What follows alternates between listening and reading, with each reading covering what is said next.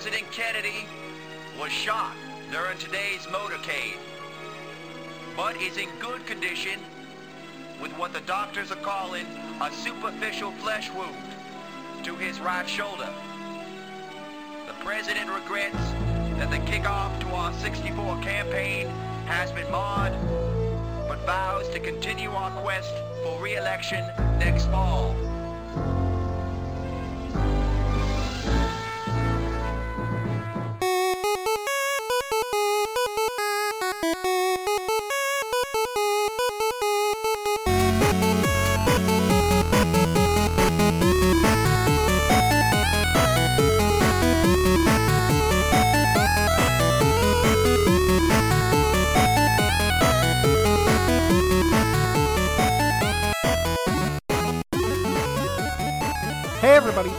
To another episode of Classic Gaming Brothers. I'm Zach, And I'm Seth. and we're the Classic Gaming Brothers. That's right. We are the Classic Gaming Brothers. That's right, we are. Josh is back in the glove box.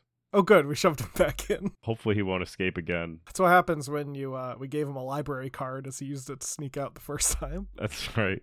we we always have to pretend that uh it's acceptable to talk to him, but then we shove him right back in. is he a very small man? Nah, we just have a really big glove box. That's the question that I think our listeners are wondering. I'm picturing like like a leprechaun.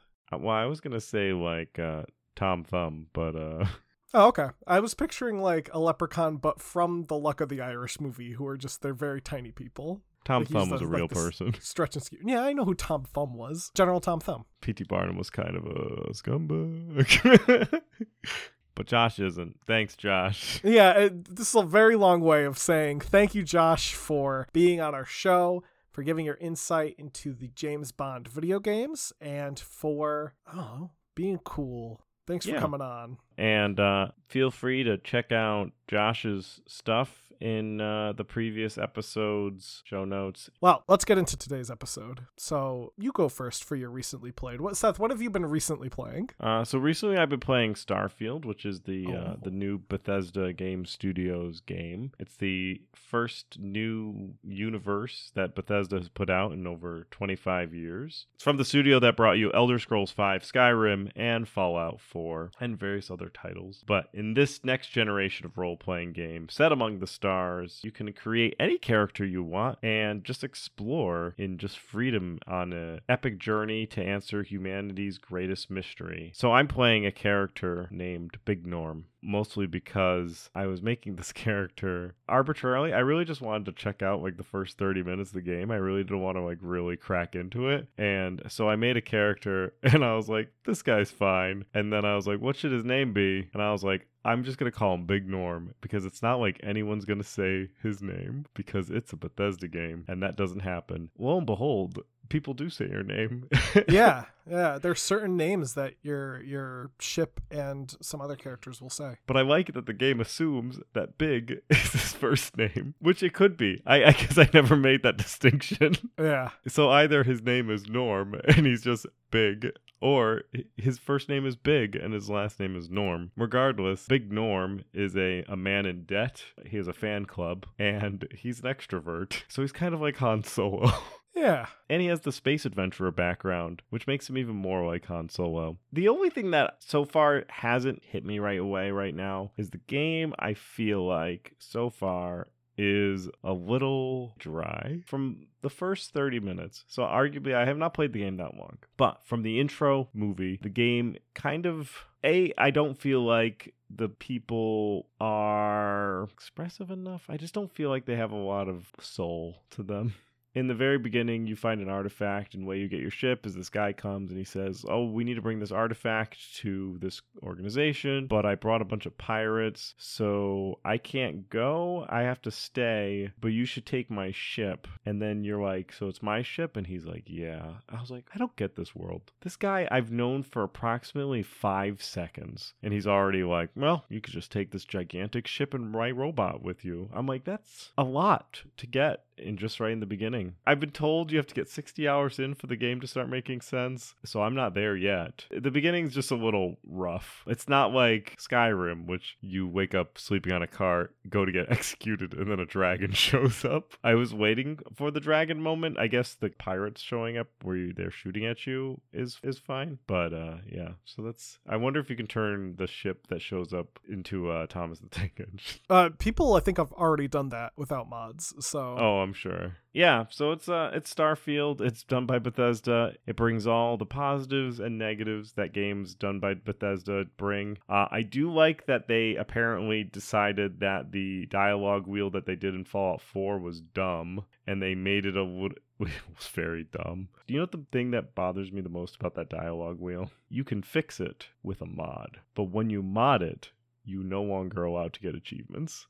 That's stupid. So literally, if I want to install a quality of life mod that allows me to see the words that your character will say, which is what I want to see in an RPG game, it'll lock me out from ever earning achievements because I've modded the game. Freaking Bethesda. I would have to install another mod to just be able to get mods, only to be able to see the dialogue. So fortunately, they fixed that in Starfield, and you can just see what your character is going to say, Yeah. and you don't hear your character talk. To be fair, you don't hear your character talk, so your character could be saying something entirely different, just like Fallout 4.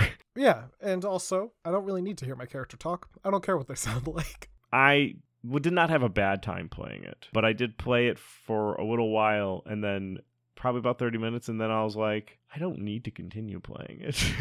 so I saved off the game for that moment. Not that I'm sh- I'm going to continue playing the game. It's Yeah.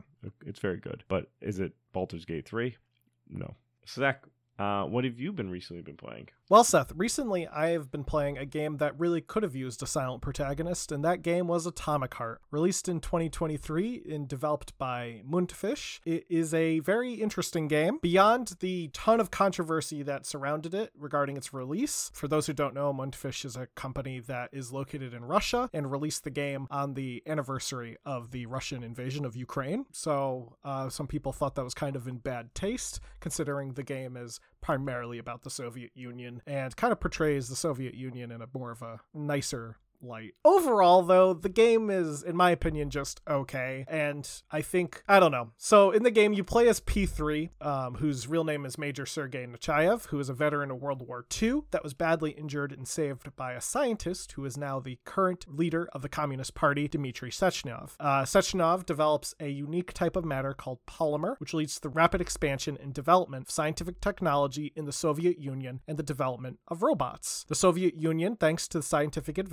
is now a major superpower and idyllic utopia. And you are tasked as P3 to visit the test site of a new neuroconnector called Collective 2.0. Ho- However, upon arrival, you learn that the entire facility is under lockdown as robots have begun killing the human scientists and residents of the facility. You learn that there is more than meets the eye as you continue to travel through the facility, and you kind of get an idea that the idyllic utopia that you live in might not be as idyllic as it seems. So kind of like um, Soviet Russia. Yeah. It plays kind of in a similar manner to what I would call the shock style games like Bioshock or even Prey. You balance out abilities with weapon usage. Uh, your abilities are that you have this polymer glove that can like shoot lightning or other things at people. The glove also talks and is kind of obnoxious. And you also get an abundance of weaponry such as um, Kalashnikovs and pistols and uh, laser rifles and stuff. There is a ton of lore that can be discovered through like tapes and stuff that you find. None of it was very interesting to me, so I didn't really seek any of it out. And overall, I found the gameplay to be very repetitive, the dialogue to be boring and unfunny. One thing of note the voice actor for P3 is the same voice actor as the male voice of V in Cyberpunk. And it was very distracting for me the whole time I was playing the game because I played as male V when I played Cyberpunk. And I was like, this guy sounds so familiar. And then, like, the first time Nechayev swears, like, he's like, oh,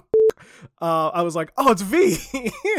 I was like, that's totally V. And I looked it up and it was. You know how you could solve that I was told you should play Atomic Heart in Russian. Probably playing it in Russian would have been better because also the English voice actors vary in their pronunciation of Russian words. So sometimes they'll pronounce it very accurately sounding, at least to my ear, and other times it definitely sounds like an American saying a Russian word. Like, I'm pretty sure at one point someone calls you Sergey when your name is Sergey. They're like, ah, Sergey Nechayev. it's like, you're literally in Russia. Like, they could have done a little better. Another thing I wasn't a big fan of was the fact that there's all these jokes within the game about flaws of video game logic, right? Like solving puzzles to unlock a door, where Nechayev is like, oh, why do I have to solve all these puzzles to unlock these doors? These are, this is kind of stupid. But you still have to solve the puzzles. So they're making a point by telling you that the puzzles are stupid, but you still gotta do it, and you gotta do the same puzzles all the time. And so I was like, it'd be really funny if they like subverted this in that, like, the first time he brings up that it's annoying to do a puzzle, there was like an automatic unlocking mechanic. Maybe it costs you something, but nope, you have to solve every puzzle that is there, and your character will constantly bring up how annoying it is to solve puzzles to unlock doors. So I thought that was really obnoxious. I'm not a big fan of when games try to be clever like that. Like, I don't mind humor in games, but when a game tries to be clever by being like, hey, isn't this thing in video games really annoying? But then it still does the thing, that's really obnoxious to me. Like, that's stupid. The game has uh, two endings that you can play through, and both of them were really, really like lackluster. Uh, the good ending, which is the ending I played through, the twist at the end wasn't that twisty, and then I don't know, it just wasn't that good. And then the other ending is literally your character just doesn't do anything and goes home. Those are the two endings. Overall, I don't recommend Atomic Heart. Uh, maybe if you do like the shock games, maybe play at least through a bit of it. But I played through all of it. I just was not a fan of it. That is uh, Uh, a game I recently played. I just the commitment to play through all of it. yeah, I just I got into this point and like I was in a rhythm where I was like, I got to be done with this game soon, and then I was. so, well, today we're going to get into a topic that we've alluded to before, and that is presidential games. Well, do you Now, know why? Yeah, I was Seth. I was just about to ask you why the heck we talking about presidential games for episode two hundred. First of all, it's episode 200. What a great. Do you know what we talked about for episode 100? No, I don't remember. Neither did I. That's why I asked. you.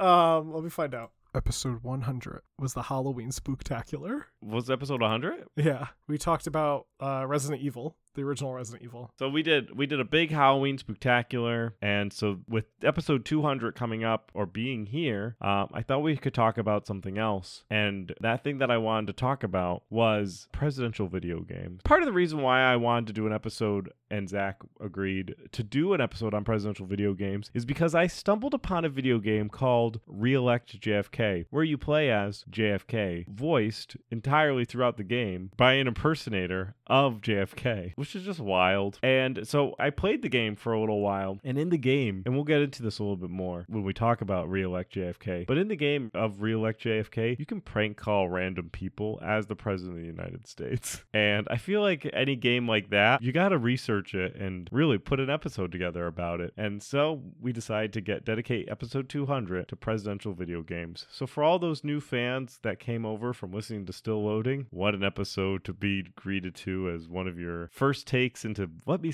check out this classic gaming brother podcast. Oh my, this is weird. And you can immediately unsubscribe.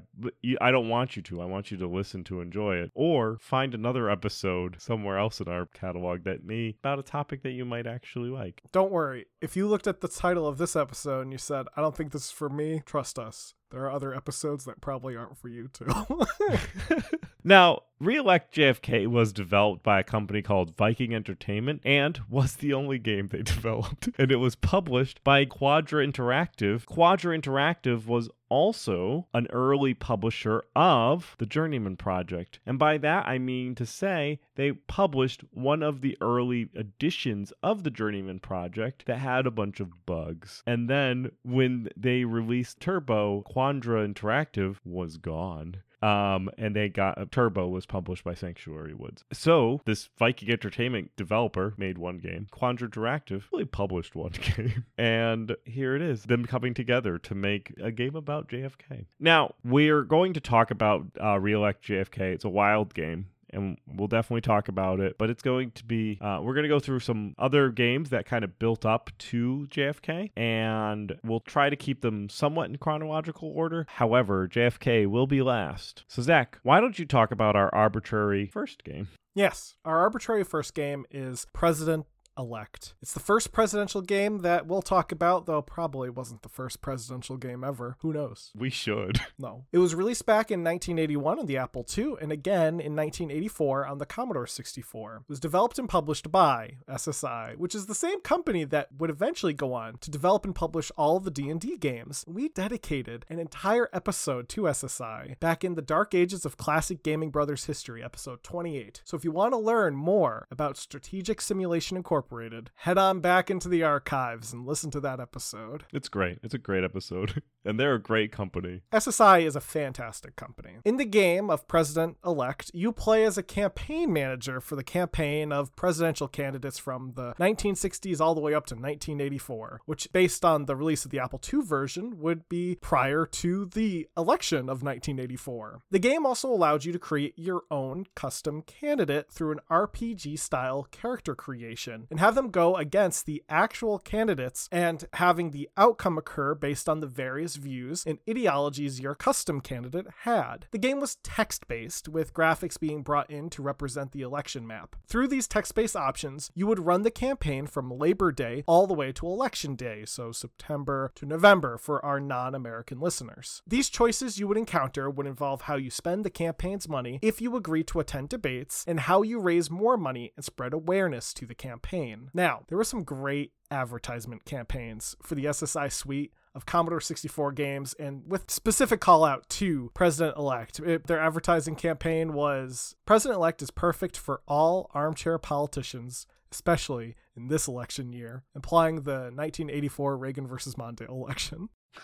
Which which I think Reagan might might have won by just a sliver. Anyone who's not aware of the 1984 Reagan versus Mondale, Reagan took every single state's electoral vote except for Minnesota or Michigan. Sure is Minnesota. Oh, I'm sorry, he lost one more vote, DC. So the ad goes on to say you can campaign for the presidency in a grueling nine week race using historical or imaginary candidates, and every major electoral parameter has been duplicated to make this educational game the most realistic model of the campaign process ever made. Exclamation point. And it retailed for $39.95 or about $118 in today's money. President elect will go on to get some positive feedback from the reviewers during the time, with a review from Softalk in 1981, which went over at length about how it was a good game and that SSI is great at putting together high quality games. Computer Gaming World in the same year talked about how the game is probably not super accurate, but it is a game, and the game is still a fun simulation, accuracy be damned. We'll jump ahead of the timeline to now talk talk about President Elect, the 1988 edition, as SSI went back and updated the game for the 1988 election and re released it. This time, they released it for DOS, Commodore 64, Apple II, and the Atari ST, and released it in 1987. The game is more of the same of President Elect,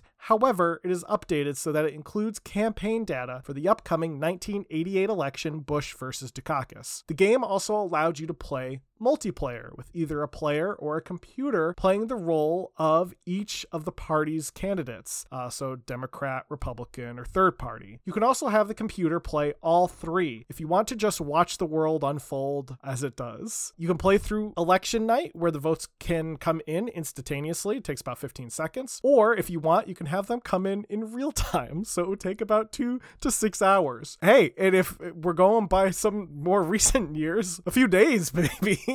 Imagine running uh, President Elect 2020 edition and, and, and having to keep your computer running for yeah. days on end. Seven historical scenarios from 1960 to 1988, or unlimited hypothetical, ahistorical, or completely made up scenarios. So you can really do a lot with this game. The manual contained text summaries, electoral voting data data and maps of the presidential elections from 1960 to 1984, as well as information for the upcoming 1988 election. This game's super informative. In the 90s, it actually scored on a list of 150 games 132 as one of the best. It was a strategic niche game that SSI arguably did well at making. That was their bread and butter was making these simulation games up until they did D&D stuff. So, Yes, which they were doing right around the time of the 1988 edition. That's when they started going into making gold box games. Now, let's go back to 1984. Back in Cambridge, Massachusetts, a company called Spinnaker Software Corporation developed and published a game called President's Choice. Now, President's Choice was a simulation education game where you play as the President of the United States of America. The game would go on to be released as um, a PC booter game. So this game had its own operating system. You put the disc in your computer and you turned it on and it booted into this game. So it's actually kind of tough to play today. I'd imagine so. You could, in fact, play President elect, win, and then play President's Choice back to back and pretend that you won the election and now your president as president's choice starts with your first term in office. Ooh. Maybe we should do that during Extra Life. Try to get President's Choice to work and then play President elect. Or first play President elect, then play President Choice and carry the same president through and try to keep the same like um issues and stuff, like be consistent. This game, President's Choice, is also text based. There are images just like in um, President elect that are spread throughout the game. President's Choice has like pictures of the White House, pictures of various different places. But they're like Carmen Sandiego images, whereas it's just like a picture of something, but then there's primarily driven, like the story is driven by plot and gameplay is driven by plot. The picture's there just so that you're not staring at just text all day. And the the main gameplay mechanic is just making choices. Those choices entail situations of domestic crisis, signing or vetoing bills, navigating the international scene, making sure that everyone loves you to continue to vote for you. You have various advisors that will help you make decisions throughout the game. They do layer a humor aspect into it to keep the game lighthearted, but the game is very much an educational game. So I would I would imagine if people were in school back in 84 they may remember playing this game in a computer lab at school. Now president's choice was written in UCSD Pascal which produces machine independent portable code. In contrast to a compiled program this P code is interpreted at runtime by a virtual machine loaded on boot, the P system engine. Now, the full UCSD P System 4 was a self contained operating system and programming environment available for a number of computer platforms and designed to easily port software across systems. IBM offered it as a choice of an operating system for its original PC, but just like VHS and Betamax, it was quickly forgotten as PC MS DOS won their own popularity contest. This game, President's Choice, from my knowledge, requires a first generation IBM compatible machine, PC, XT, or equivalent. It won't run on anything newer. the reason is the P system interpreter, which relies on an undocumented CPU instruction, move cs.ax or comma ax. There's some CPU instruction that needs to happen, but no one wrote it down. Only 8088 or 8086 processors implemented this actual instruction, and later x86 CPUs, which everyone has a modern, like a modern computers at x86, isn't it? Or Yeah. They all treat this CPU instruction as invalid. So I think the only way, and we'd have to play around with it, is if there is a browser version of it, which I doubt, or some sort of um, mach- like virtual machine that you can pretend to be a 8088 processor to get it to boot through I can play it on archive.org. on the website. Nice. It just runs through DOSBox, so DOSBox might have um, some updated something to get it to. So it, it might be if you get the actual PC booter five and a quarter floppy disk, you you would have to need to have a IBM compatible machine. That's good news, though. That means we can play it for extra life. That's right. We can have our president president run. And when we do the president elect, we can do real time of the vote counting, so it takes six hours. Right. now, moving on to the next game in our list, we have it's not Mario is missing, it's the president is missing. So, continuing on with the role of a text adventure video game, specifically regarding the office of the United States president, comes in 1988. The president is missing. Developed by Cosmic Corporation and published by Celery Software for the Amiga, Atari ST, Commodore 64, and the PC. In this game, the president is in fact missing, and the player is an independent investigator, and you have to track down where the president might have been kidnapped. Fun fact the game is a bit of a misnomer. The game is called The President is Missing, but is in fact about the president, along with 10 other leaders of major countries, uh, meeting during a secret summit to talk about terrorism when three helicopters fly in, shoot down the security crew, drop nerve gas, and kidnap the president and 10 other leaders of various countries. So the game may sound like the president just got lost, but that's not true. He is kidnapped, which is different than being missing.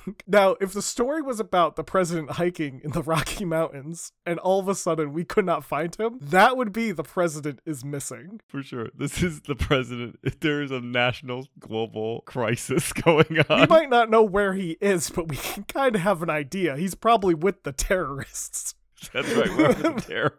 The terrorists are missing, in fact. The game should be called The Terrorists Are Missing. Yeah. The game itself is through a computer interface, and you are working through this interface that is called SIS. In fact, you have to log in every time you want to play the game, like you are an actual bureaucrat trying to track down the president, doing everything a bureaucrat would do use their computer. It is recommended to play the game off of a copy instead of the original, since the game actually secretly tracks the player's progress, and once an action is committed to, it cannot be undone. Now, the game has some various different gameplay elements. There is a kind of where in the world is Carmen Sandiego, with the difference being it's about where in the world is the president, not where's Carmen Sandiego. Um, and in this, you have to send agents to either city or targets, and the agents provide investigations on said locations slash targets and provide you with information. The player can also have the State Department investigate targets, though instead of passively researching them, the State Department will search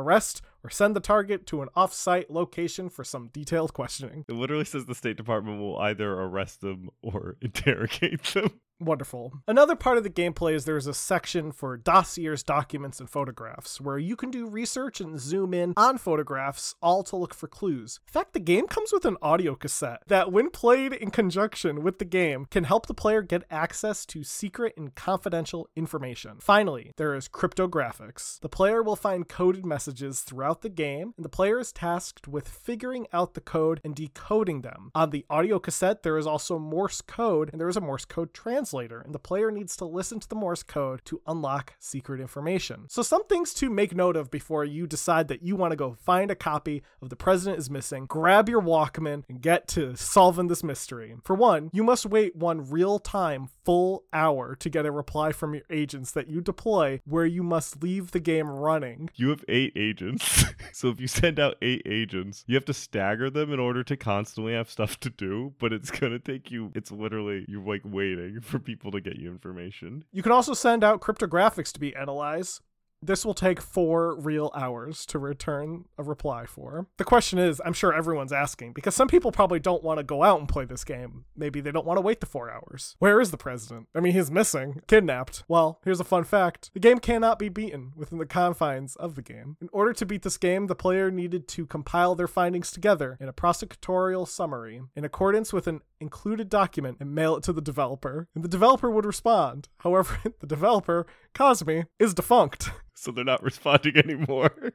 Everything in the game is about getting enough information to get an answer, but no one in the actual game will confess. So, since there is no end to the game, no one is really able to write a correct walkthrough, since who knows? The developers will have to confirm facts about it. Till then, it's just an unsolved crime. So, in the end, the president is truly missing. I just love that this game came with a cassette, like other products, like a document to write up your findings. Yeah. That you had to then mail to the people to, to get them to say, yes, you solved it, or no, you did not solve this correctly. Man, I'd be so disappointed after spending like, I don't know, on estimate, I'd assume like 20 hours in this game. Some of it I, I in real imagine time. weeks, right? Probably Because weeks, these- yeah. You send your I- letter. You're like, I think it was this guy, and then you just get a response that just says no. No reimbursement for the stamp either. Now, did you enjoy President Elect, but want an early 90s spin on it? No. Well, then maybe. Well, listen, I didn't ask you. you just did. I was asking our listener who they, and I heard them while they were driving or listening to us while they were yell, in the "Yes, bathroom. Seth, They tell were me." all shouting, "Yes!" We did enjoy playing President-elect moments after you just told us of this game's existence, but now we want an early '90s spin on it. Well, Power Politics is the game for you. Developed by Software Technology and published by Cineplay Interactive Incorporated, Power Politics is a campaign simulator, uh, is a campaign simulation game released in 1992. It's also the only game that Software Technology and, pub- and Cineplay Interactive developed and published. It is decidedly one of those Windows 3.1 type point and click style games with big gray buttons and drop down menus. If you do not know what I'm talking about, look up any Windows 3.1 game and you'll just know. Castle in the Winds, Power Politics, all these different games. It feels like you're playing a graphical game set in Excel because it looks like somebody made the game with like Visual Basic, which they might have made it with Visual Basic, but it's got the same blocky buttons and drop downs that Visual Basic tends to have. In the game, you create a presidential candidate, or you could use a previous presidential candidate from the past 30 years from when this game came out, which is 92, so that would put you at nine in the 60s as well. Then you can control the schedule of the candidate and the vice presidential candidate. So you can say like, "Hey, on Wednesday he's going to go do this talk." What issues they should address, what type of stance they should take, how much money they should spend on advertising, what the content of the ads should be, and if they should use dirty tricks to win. I kind of really want to play these games and see if today's tactics work in a 90s game. The more support that the candidate has, the more money that comes in, and if you start slipping in the polls, you can even hire a spin doctor to just make things turn around. One of the reviews from 1994 said that the game is a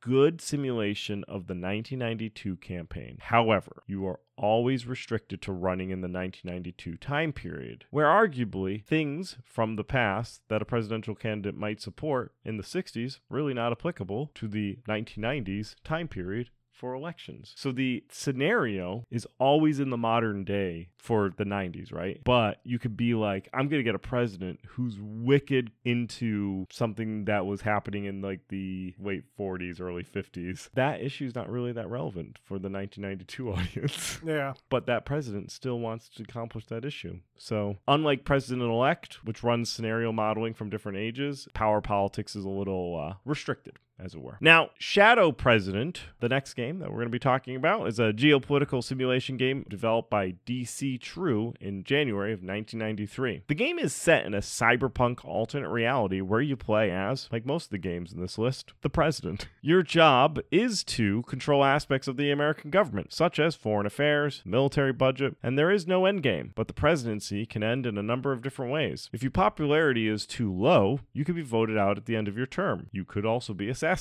You could also be impeached. The game is primarily text based, but various visuals, such as maps or portraits of very scary people, will appear. There's a sequel called Cyber Judas, which was released in 1996 by DC True. The game has similar gameplay as the first game, with your main task to act as the President of the United States in a cyberpunk world. However, there are also new game modes. The main game mode is Presidential Simulator, which is your only goal is to remain in power. The second game mode is Cabinet Wars, where each of your member of your cabinet will try to manipulate you into making a decision for them. The final game mode is called Cyber Judas Gambit, where one of your member of the cabinet is an outright traitor and is working directly against the player and the United States. And your job is to identify the traitor who is known as Cyber Judas. You know, what'd be cool is if you were also assigned the task of being Cyber Judas, and so you need to like suss out the traitor, and you like do all this detailed information. And you realize that in fact the traitor was you, and you were just on like a bender. oh, I got really drunk and I stole state secrets. Whoopsies. if the president can do it, it's not a crime. Well, when the president does it, that means that it is not illegal. By definition. Exactly.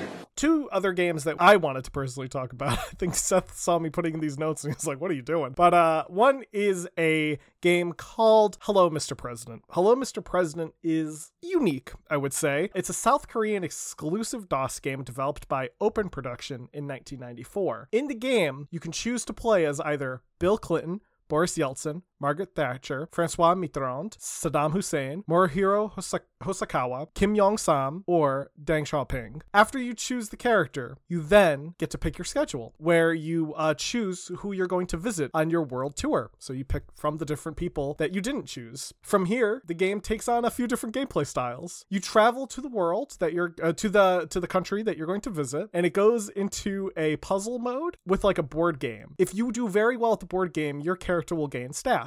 Then you will fight the world leader in a hand-to-hand combat. Is the board game against the other world leader as well? Yeah, I think they also can gain stats. So I'm just wondering, is like the cannon you flying off to meet this world leader, you playing chess, and then you getting into a fight with them? That's my headcanon. Um, it sounds pretty bonkers, and to be honest, it is. However, the game is only in Korean, and I could not find an English translation, and it's very text heavy. like when you're doing the puzzle stuff, I could not figure out what I was doing for the life of me. I kept getting skulls sent at my Bill Clinton portrait, and it kept giving me oh, negative you're playing points. as Bill Clinton. I was playing that's as Bill your, Clinton. That's your And I was flying to England to go beat up Thatcher. you should have been playing as Thatcher, and you should have been flying to beat up Boris.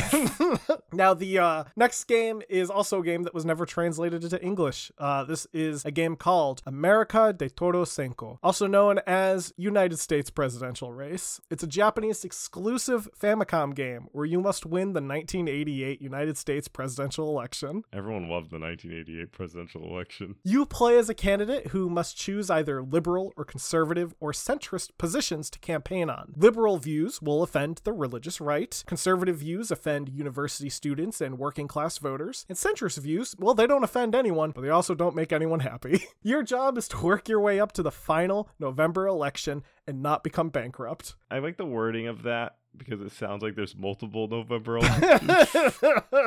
now, there are various hot button issues that you will need to tackle or address, such as, but not limited to, the civil rights movement, the isolation of AIDS, prohibition of nuclear tests, reduction of the defense spending, support of the government of Nicaragua, revival of Christian morality, abortion, sanctions on Iran, punishment of South Africa's apartheid regime, prohibition of commercial whaling, and enhancing Japanese defense. One interesting thing to note is that this game came out in 1988, and this was before South Africa's apartheid regime had ended, meaning this game was taking a very negative stance on on some hot button topics. That's probably why they didn't come to America. Yeah, that, it would have been impossible to localize. In the game, you play as six different characters, all who have been cleverly renamed from real characters. First, you have Push, who is uh who is a Republican candidate. Then you have Thatcher, who is another Republican candidate. Then there's Roberts, who is uh, Pat Robertson. There's Dukakis, Zexon, who's supposed to be Jesse Jackson. And lastly, you can choose Suzuki, who is based on Noboru Takeshita, then Prime Minister of Japan. Amazing. I wish that Suzuki actually ran in the 1988 presidential election. And your rivals include Dahl, which is supposed to be Bob Dole, Sanderson, who's just like a made up name, Rotor, and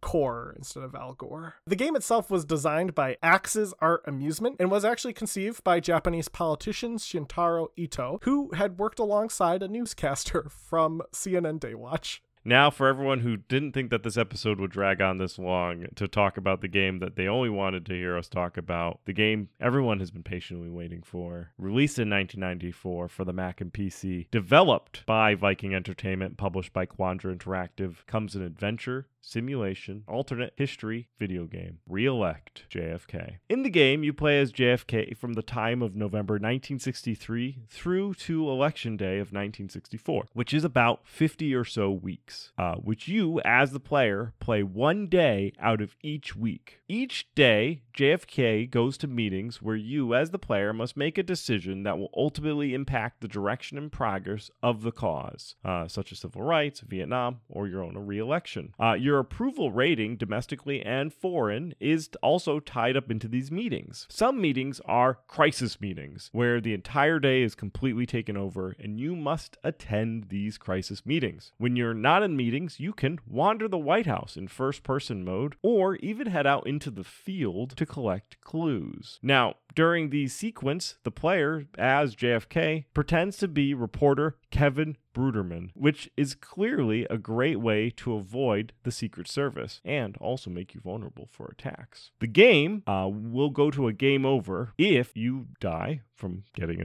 assassinated or suffer a fate worse than death, and that's to fail to secure the Democratic nomination in August. Those are the only conditions of a game over. Now, each day has eight hours of time, and the time only progresses when you take an action, such as what I did the last time I played this game, and that was I crank called everybody in the telephone book. that was what I did. You know, I'm sure JFK did that once. Yeah, it was great that the options were you could just call people randomly in the telephone book and you could crank all them. And your popularity is like your health bar, and it's constantly displayed in the interface, and they tie directly into the game making things more difficult to progress domestic or internationally, depending on how popular you are. So if you want to get something done domestically and you're popular domestically, you can do it. If you want to get something done internationally and you are popular internationally, you can do it, or vice versa. And now there are four plots that you must work on, and there are buttons at the bottom of the screen that will start meetings around these plots. And the first plot is Vietnam. Now, during these meetings, you'll meet with generals and chiefs of staff to discuss the important policy decisions for the Vietnam War. However, if you act on the hindsight knowledge of the Vietnam War that actually happened, uh, it's actually penalized. Uh, you'll lose a lot of approval ratings. For example, if you're just like, first thing we're to do is going to withdraw from Vietnam. That's gonna cause some issues. The game essentially tries to get you into the time and place for what when the game took place, so eh, you can't just like I guess, cheat by knowing what actually happened. The next plot that you have to handle is civil rights. Uh, you, as the player, will meet with both the heads of the civil rights issues and attempt to get a compromise. And just like the Vietnam War, attempting to bully and push the issue through Congress will have in game consequences on both sides. You can't rush the civil rights process because they didn't rush the civil rights process back then. The next plot is re election. Uh, during these meetings, you'll formulate your policy, your talking points, your advertising strategy strategy, and even be given the chance to go to town hall meetings throughout the country. Uh, and you better read the newspaper for that particular city before you go off and tell the farmers you'll be bringing back auto jobs. Now, Finally, there is the the last plot that you need to work on throughout your 50 weeks in office, and that's the assassination plot. So the game starts off with you avoiding being assassinated. For this series of meetings, they're all about you trying to figure out who attempted to take action on you, and you work with the attorney general who is your brother, Bobby Kennedy. And you work with Bobby to indict people, build a case against the would be assassin, and work with clues and witnesses and all that. The assassin and the reason behind it are not what actually happened in real life. So there's, shocked. uh, there's no Lee Harvey Oswald or um, all the conspiracy that goes beyond that. You also not only have to do meetings to work on your assassination plot, but you can pursue this at your leisure. So when you're not in meetings, you can go around and crank call people trying to figure out who shot you by even hacking the CIA's email from a secret room in the White House or intimidate and lie to witnesses. Essentially, all things that people might do to try to figure out who attempted to kill them. Ultimately, though, your goal is to get reelected, uh, hence the name of the game Reelect JFK. It's not elect JFK, he's already been elected. so, the progress down of these various meetings and these various plots, it's really about trying to build up popular opinion so that you will ultimately win the Democratic primary. Now, the game is a FMV style game and has computer generated locations. So if you're at a meeting is generally going to be in an FMV. However, investigation locations are computer generated. You can also use a point and click interface to navigate through the scenes. The cool thing about this game beyond everything that we've already explained is that all the dialogue is spoken and all the historical people are voiced by impersonators. Here's that information about the assassination attempt you wanted from the police. This should give you a few leads for your own investigation. That was a close call you had last week. You had the family really scared. Thank God you're okay. Thanks, Bobby. Whoever did this isn't going to get away with it. Not if I can help it. We'll find him. I'm sure of it. The game had some critical success with being Macworld's RPG Game of the Year for 1995. However, it was plagued with a manufacturing error that led to many games to be broken. Broken like somewhere throughout the game will make the game unsolvable and you can't beat it. So, just like the president is missing, you can actually get screwed out with if you get uh, the wrong copy of this game with actually beating it. And the games that are manufactured that have the manufacturing defect, there's nothing that tells them apart from the games that don't have the manufacturing defect. So, good luck. Now, that's going to be our presidential episode. We'll get on to the retro rewind. Retro Uh, rewind. The last time it was just me and Zach. Zach had me play Spider Man and the X Men in Arcade's Revenge. Released for the uh, SNES in North America in 1992 and in the PAL regions in 1993. Uh, and in 1993 for the PAL and North America versions in for the Sega Genesis. And then 94 for the Sega Game Gear and only North America. And also same year for the Game Boy in the North America and PAL regions. Now, Zach had me play the SNES copy, but my deep core memory for this game is the Sega Genesis game cover, which has arcade and like a bow tie looking over Spider Man, Cyclops, Storm, and Wolverine through some sort of television screen while they apparently are dodging things, and the commercial that was on the VHS tape that Zach had, which is great. Uh, big fan of that type of nostalgia. In it, the X Men are taken captive by Arcade, and Spider Man has to go and rescue them. Though they end up all rescuing themselves, where Spider Man rescues Wolverine, the Wolverine rescues Cyclops, and so on and so forth. You do end up playing as Spider Man for a good portion of the game. The game is a solid action platformer, though it can be very difficult. Though the nostalgia factor is high for me for this game. Definitely uh, a game that I would say if you like a difficult action platformer that's Spider Man and X Men themed, uh, maybe check it out. But to be honest, the game is definitely more nostalgia versus quality. Next week, Zach, you can play Spy Fox in Dry Cereal, which just seems uncomfortable. Being in Dry Cereal, that is. Will do. Seth had me play Rayman for MS DOS. Uh, the game was developed by Ubi Pictures uh, in 1995 for MS DOS, Windows, Atari Jaguar, Sega Saturn, and PS1. Rayman is a side scrolling platform game where you play as the titular Rayman, who is tasked with traveling various worlds and freeing caged creatures called Electoons. Rayman is it's a lot of fun. I loved it. Uh, in the game, it's has these beautiful, colorful graphics. The sprites are nice and big. The music is a lot of fun. It's just a game that I thought gave me a lot of joy, and I just really enjoyed playing it. It's also a game in a series that I think Seth and I should cover at some point, so I don't want to get too in depth with it in case we do in a future episode. Overall, though, I had a blast, and I think it holds up really well.